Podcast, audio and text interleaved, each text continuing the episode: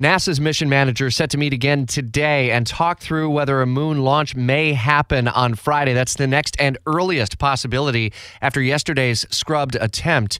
Let's head uh, south of us a few hours and Fox's Eben Brown. Obviously, a disappointment, but a smart decision by the NASA managers given the threat level. Uh, so, what exactly are they going to talk through today, and when do they make the call on whether they can launch on Friday?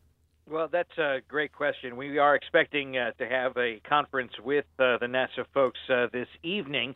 Uh, perhaps we will get that answer. I, I, would think that they would need to have an answer by today if they plan to launch on Friday. They do need the time to uh, to ready the countdown and all that stuff. So what happened yesterday was one of the four main engines uh, on the SLS rocket was not chilling to the appropriate temperature when they fed the the rocket fuel through it.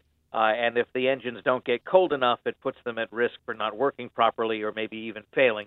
Uh, so when they couldn't get that one engine to chill properly, they decided to call everything off. And then they revealed later on in the press conference that the other three engines were not chilling as much as they would have liked them to, to chill. So more discussions will happen today. Uh, they'll be able to probably inspect things where they couldn't do it during the countdown yesterday uh, and uh, and they'll probably have an answer for us later tonight. Artemis is still on the launch pad, but at some point over the coming days, they would have to make a decision. I would imagine where they would have to remove it from the launch pad, which then would put this later into September, right?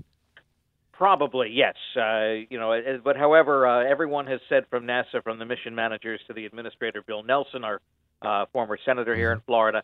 Uh, that uh, Artemis is going to the moon. This mission is going to happen. They're just going to make sure it happens properly and it happens with everything working uh, as best as they can. This is the farthest they've ever gone beyond any simulation or or wet uh, what they call a wet dress rehearsal. Uh, to this point, uh, you know those those dress rehearsals never even got down to you know 40 minutes to blast off kind of uh, kind of scenarios. So a lot of this is some new territory with a brand new rocket.